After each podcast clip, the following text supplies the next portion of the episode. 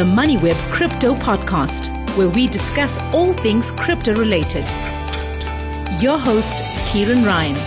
Johann Steinberg was arrested by Brazilian military police on the twenty-ninth of December twenty twenty-one, just before New Year, bringing to an end a year-long hunt for the fugitive behind Mirror Trading International, or M T I. According to the Hawks, his arrest in Brazil is in relation to cases that were brought in Brazil by the F B I for suspected crimes against U S citizens. The F B I is also known to take on cases where U S dollars are involved. All of this poses a number of interesting questions. Will Steinberg end up being extradited to the United States? And once the F B I have recovered Bitcoin belonging to U S citizens, will it keep the rest? To help us unravel this, we're joined by attorney and crypto specialist Darren Hanekom. First of all, welcome, Darren, to our inaugural crypto podcast for twenty twenty-two. Thank you, Kieran. Thanks for having us. Okay, let's get into this. Johann Steinberg was arrested in Brazil on a warrant apparently issued by the F B I and executed by the Brazilian police. Can you walk us through the ramifications of this from a South African point of view? How does this come about, and where's South Africa featuring in this picture?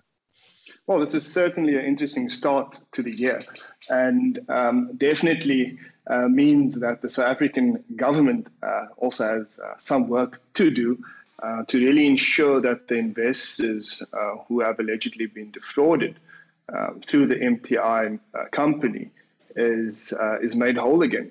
So from a South African perspective, um, one really needs to uh, appreciate that this is a sort of multifaceted, multi-jurisdictional matter. Uh, that it now involves quite a few role players. Uh, and the role players is the South African government, uh, being um, the Department of International Relations and Cooperation, uh, who would ordinarily uh, work alongside the South African National Prosecuting Authority, who would then uh, coordinate efforts through the diplomatic channels uh, with uh, the, the said state that um, the individual is in. Um, obviously, the Brazilian authorities uh, play a key role in this right now, uh, more particularly um, the Brazilian government, as well as the uh, Supreme Court as it relates to extradition matters. But interestingly, there is another role player, and that is the United States government. Um, and they also have a, a key role to play in this matter, uh, especially since uh, from what we've told and from what we know, Uh, is that he's been arrested uh, under the auspices of a warrant of arrest uh, originating from the United States and not South Africa. So, I mean, so in so what would effectively need to happen is a joint effort by all three countries uh, in in bringing uh, Mister Steinberg uh, to to book. Okay, there's a saying in crypto, not your keys, not your crypto. In other words, you have to control the key to your crypto wallet or you can lose the lot. It's rather like having your bank account password. If you don't have that, whoever's in possession of that password can take all your money. In this case, he who owns Steinberg may end up owning the Bitcoin under his control. And in this case, it could be the United States. Am I correct? Yeah, I mean, that's a very uh, well-known saying, at least in the crypto community, not your keys, not your coins. And right now, um, at the at the onset, um, that phrase was largely on the back of, you know, some massive um, security breaches or other exchanges, um, you know, as far back as the exchange Mount Gox. I think that is where that term largely originated from. Um, and it really goes along the lines of when you uh, make use of a centralized exchange uh, or an exchange with a custodial function. Um, there, there are many benefits to that because it also means that people who are new to the industry, they don't have to worry about storing keys or remembering mnemonic phrases or losing their keys or having their keys compromised uh, in some way or another. Um, so it does fulfill a good function, um, at least from a centralized exchange point of view. Uh, there's obviously decentralized exchanges, uh, which make use of, of various uh, browser wallets, et cetera. Um, but in cases of, of like or similar to this, uh, one can see that if the custodians are compromised, uh, it really leaves um, the clients exposed. So we don't know as to how the Bitcoins were stored. We don't know where uh, it, it, it was stored and whether it is currently even still um, held uh, in the form of Bitcoin. Um, but centralized exchanges uh, do unfortunately have uh, that sort of um, gap in the system where if there are bad actors um, in control, um, that it does um, or could uh, result in a situation that uh, many of the M T I investors currently find themselves in.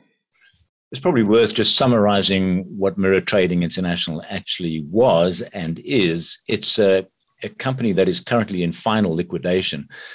But it, of course, it really came to public prominence in two thousand nineteen, two thousand twenty, and it was offering investors returns of up to ten percent a month, but you had to send them Bitcoin to addresses which were controlled by M T I or by Johann Steinberg personally, it now seems.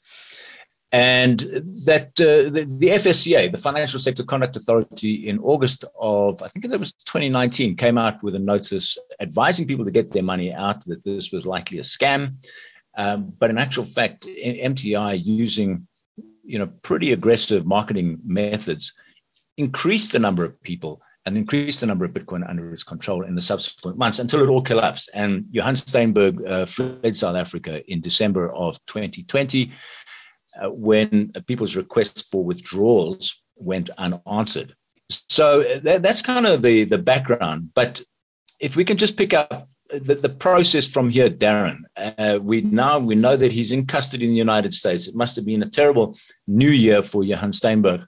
Uh, he end, you know, he spent New Year's Eve in a Brazilian prison, which I'm sure is no walk in the park.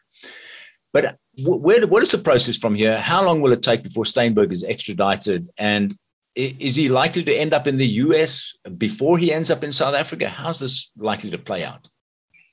Well, right now, um, what needs to happen is, like I, like I mentioned, is the process of, of governments cooperating um, in executing the relevant legislation relating to extradition. So the first question then is, does South Africa have uh, any mutual legal assistance treaties with uh, Brazil? As it stands, there is an agreement um, between South Africa and Brazil. However, that agreement is unsigned. Um, what we do know is that Brazil does have an agreement uh, relating to mutual legal assistance uh, with the United States. So ordinarily, what happens is that the requesting state, uh, in the presence of a mutual legal assistance treaty, would, under two circumstances, launch an extradition request. If uh, it's urgent, uh, they could launch what's called a uh, provisional uh, request for the arrest of the uh, alleged fugitive. And if that person is arrested, um, there are uh, timelines in play uh, when there is uh, extradition agreement in, in place. And the timelines really relate to the amount of time that uh, the alleged fugitive uh, can be held in custody. So right now, uh, the formal request um, sets a timeline of ninety days, uh, and that's between uh, the United States and Brazil, uh, that he can be in Brazilian custody for a period of, of, of no longer than ninety days. And during that time, uh, a few things needs to happen. Um, one, uh, either a, a bail hearing uh, together with uh, extradition hearing. And the Brazilian Supreme Court would be the authority Uh, exercising its discretion as to whether this individual uh, should be extradited to the requesting state. And if the extradition process is successful, um, the alleged fugitive uh, then needs to be uh, returned or, or, or extradited to the requesting state within sixty days. So those are the prescribed um, uh, timelines in play. And if a provisional request is, is actioned and a formal request does not follow, it then means that the alleged fugitive needs to be released. But from what we can um, discern from media releases is that he was arrested uh, for uh, carrying and being in possession of falsified travel documents relating to passports. And I think there's also mention of, of credit cards. So uh, What we can also um, draw from that is that that could very well be an offense in Brazil as well, which also then uh, in turn means that the Brazilian authorities uh, could equally take a decision not to extradite him and, and prosecute Mister Steinberg in Brazil. Um, and there's a few factors that also uh, relate to uh, his um, his um, his time in in Brazil, and that's also whether he could be uh, released on, on bail and be released into his own um, custody. And certain factors will most likely play against him, uh, especially uh, if he was uh, arrested for falsified travel documents. Uh, he could very well be regarded as a flight risk, which makes the prospects of, of bail uh, quite difficult. There's another case involving a South African who goes by the name of Fluffy Pony, who was involved in the Monero privacy cryptocurrency. Monero, for people who are not familiar, this is a completely anonymous cryptocurrency. It's attracted a lot of interest, uh, negative interest, should I say, from regulators and authorities around the world because of that. So you you know, you own Monero and it's very easy to hide the identity of the person who owns it. Fluffy Pony was arrested in Tennessee. This was late last year or towards the middle, late end of last year, on a warrant relating to a claim that he had an unpaid bill in South Africa. Now, so far, he's successfully fought any attempt to extradite him back to South Africa, and you were involved in that case. Can you tell us a bit about that case? Yes, so, so we have uh, been mandated uh, by Mister Spagny, and uh, what we can say is that the case is uh, still ongoing. Uh, so unfortunately, we, we aren't at liberty to divulge much more than that at, at this particular stage. Uh, But the, the, the point is there is a, a request for extradition to South Africa. And so far, he's been released from custody in, in Tennessee into his own, uh, I don't know exactly what the term is, into his own custody. Um, and he remains, he's not, he's definitely not in South Africa, correct? Yes, I mean, there's many different role players uh, in, in that particular matter, uh, being the South African government uh, together with the United States government. Um, so, yeah, there's, there's quite a few uh, moving parts in that. Um, but, I mean, we are confident that um, they, we will reach a speedy uh, resolution. Right. And you, and you are representing Fluffy Pony, is that correct? Uh, that's right. Okay. Just going back to the Steinberg case, what is rather strange about this is that he was put on a watch list as a potential flight risk in late twenty twenty. This was after the F S C A, the Financial Sector Conduct Authority, had investigated M T I and found it was making bogus claims that you could earn up to ten percent a month, as I mentioned earlier. Now, despite that, Johann Steinberg still managed to flee the country. What lessons can we learn about this? I mean, what, what's the point in being on a flight risk if you can just walk out of the country uh, and your passport doesn't get flagged at Jan Smuts or wherever, whatever border post you exit through? Yeah, I mean, there's many, uh, I suppose, moving parts to um, what the authorities could have or, or, or should have done. And one also needs to look at what the global sort of standard is uh, for situations similar to that. And we know that the Financial Action Task Force, also known as FATF, has taken a lot, rather grim approach to uh, South Africa's ability to actually uh, enforce uh, its available legislative provisions uh, in accordance to its current risk profile. So one also needs to appreciate that it's always difficult to retrospectively look at, at what could have been done. Um, but we also uh, need to understand that um, I don't suspect that Mister Steinberg was a, a fugitive or at least declared as a fugitive at the time. Um, and I, I can't imagine that he would have been able to leave uh, the country had there been an authorized issued warrant for his arrest. So in the absence of a warrant of arrest, Um, he was not a fugitive and therefore not barred from, from leaving the, the country. You and I spoke a few months ago about Steinberg possibly, flee, you know, well, not possibly fleeing the country after he actually did flee the country with so much Bitcoin under his control. It's reckoned that uh, roughly about twenty billion rands worth of Bitcoin passed through M T I over a period of time. Now, whatever is left is certainly a substantial amount of money. So we were talking about Steinberg. He should be able to buy himself a lot of privacy, a lot of anonymity for that money. But I guess he got careless. How do you imagine he slipped up?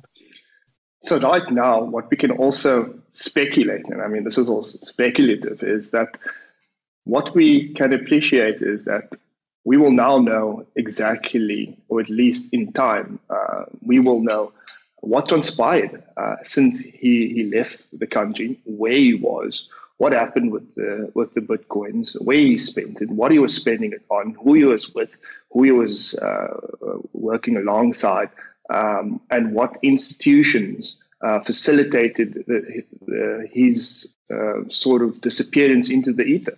Um, because it's, it's unlikely that he did this by himself. Um, that is, was a one-man effort. Uh, this was potentially a coordinated and, and well-thought-out uh, plan, uh, where somewhere along the lines, as you said, uh, potentially uh, he got careless. And we also don't know um, the facts surrounding, you know, his um, his sort of movement and and what uh, international authorities already know. Uh, from what we can. Uh, can speculate is that um, usually in matters similar to this, we see that um, foreign governments uh, most likely knew exactly where he was uh, and, and could have been watching him for some time. Um, but what we do know is that when he was uh, arrested, uh, definitely prompted and uh, the, the warrant of arrest based on the falsified documents. So somewhere along the lines, he was able to obtain these, these falsified documents. And there must have been a means by which he, he paid for these things. Um, and he was certainly going somewhere um, to do something. And I mean, we don't know what his lifestyle was like, um, where he was um, going and, and what awaited for him there. Um, so, I mean, I'm sure those sort of facts and, and that sort of narrative will certainly unfold in time. There was a video from Brazilian T V over the weekend that uh, I think it was reposted by Sherrie Marx, who was M T I's marketing executive. The video itself is talking about Johann having a private jet and luxury cars, and he had a new girlfriend in Brazil uh, with a claim that he had abandoned his wife and daughter in South Africa. Now, uh, this, of course, is per the reports which are coming out of Brazil. It seems to be where he slipped up. You know, he had this girlfriend and he was maybe trying to impress her, and uh, she didn't want to live this anonymous lifestyle, and he put her up in a in a hotel. Uh, if true, what does this tell us about Steinberg and his quest to find a new life for himself? He clearly, there, there's plenty of videos on YouTube, you know, how to disappear. And, and one of the first things I tell you is, you know, you don't contact the people that you used to know, because all of those communications all those communication channels are going to be monitored. So wh- where do you think he, um, he, you know, he made his big mistake? Well, what I think is, I mean, it's possible that um, there was a certain amount of, of confidence that he might have had um, being out um, of the country for, for such an extended period of time. Um, there's no doubt that he was following uh, the news um, as well as following the movements and developments in South Africa. And um, perhaps he got bored. Uh, perhaps he wanted to, to see, and perhaps laying low uh, wasn't something that uh, wasn't a life that he wanted to live uh, for the next twenty-five or so years. And, uh, you know, the, the thing about matters of, of this nature, uh, when people do disappear, um, I mean, they have to, as you said, I mean, have to watch over their backs, and they have to live a life um, which is substantially different from their last, uh, especially his um, really public life. Um, and that's quite an adjustment. And perhaps uh, along the way, that's not something that he, that he wanted to pursue. And uh, he got confident and he got caught. Right. And Sherrie Marx is saying that, uh, you know, he, he slipped the country. It was all part of a, a pre-planned exit for himself, and that he was going to leave the people who were his loyal lieutenants, if you want to put it that way.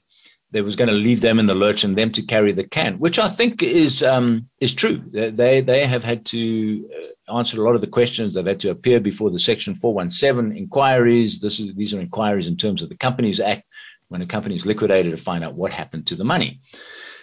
Do you think there's some people who would be nervous now that he might be coming back to South Africa? Uh, he's got nothing to lose. He's going to spill the beans. You think there's going to be some people running for cover? Most likely. I mean, he was definitely portrayed as uh, this rogue uh, C E O, uh, this pariah uh, of a person um, that concocted this devious plan to um, basically exit scam and, and rug pull his trusted clients. Um, but the road ahead, uh, we suspect, is a long one, uh, especially uh, given the international um, nature of this matter, in that rightfully, uh, we believe South African M T I investors should be confident. However, uh, they should also be cautiously optimistic uh, when it comes to um, having him back in the country, um, because invariably what could uh, result is if he is, if the South African government sits as a passive bystander, you could very well see Mister Steinberg um, extradited to the United States and then prosecuted in the United States, and South Africa uh, will need to, as a as a country, um, to to trigger the mutual legal assistance treaty provisions um, that it has the, with the United States to actually um, trigger restitution for South African investors. So, I mean, that is that is also what's required uh, going forward. Whether the South African government does something now, or whether it does something later, action is required, uh, at least um, in order to assist um, the the good work that the current liquidators are doing uh, in South Africa.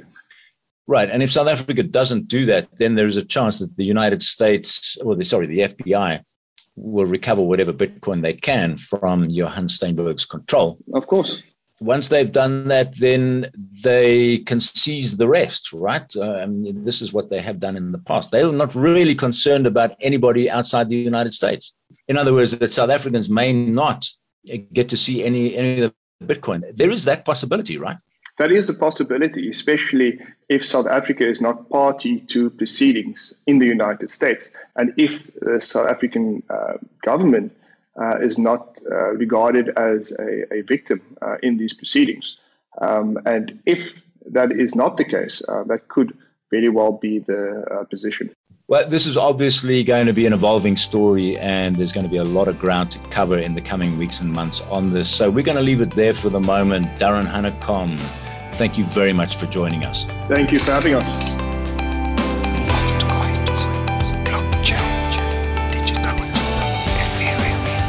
Thanks for listening to the MoneyWeb Crypto Podcast, hosted by Kieran Ryan. To listen to our other podcasts, go to moneyweb dot co dot za or the MoneyWeb app and follow MoneyWeb News for daily updates.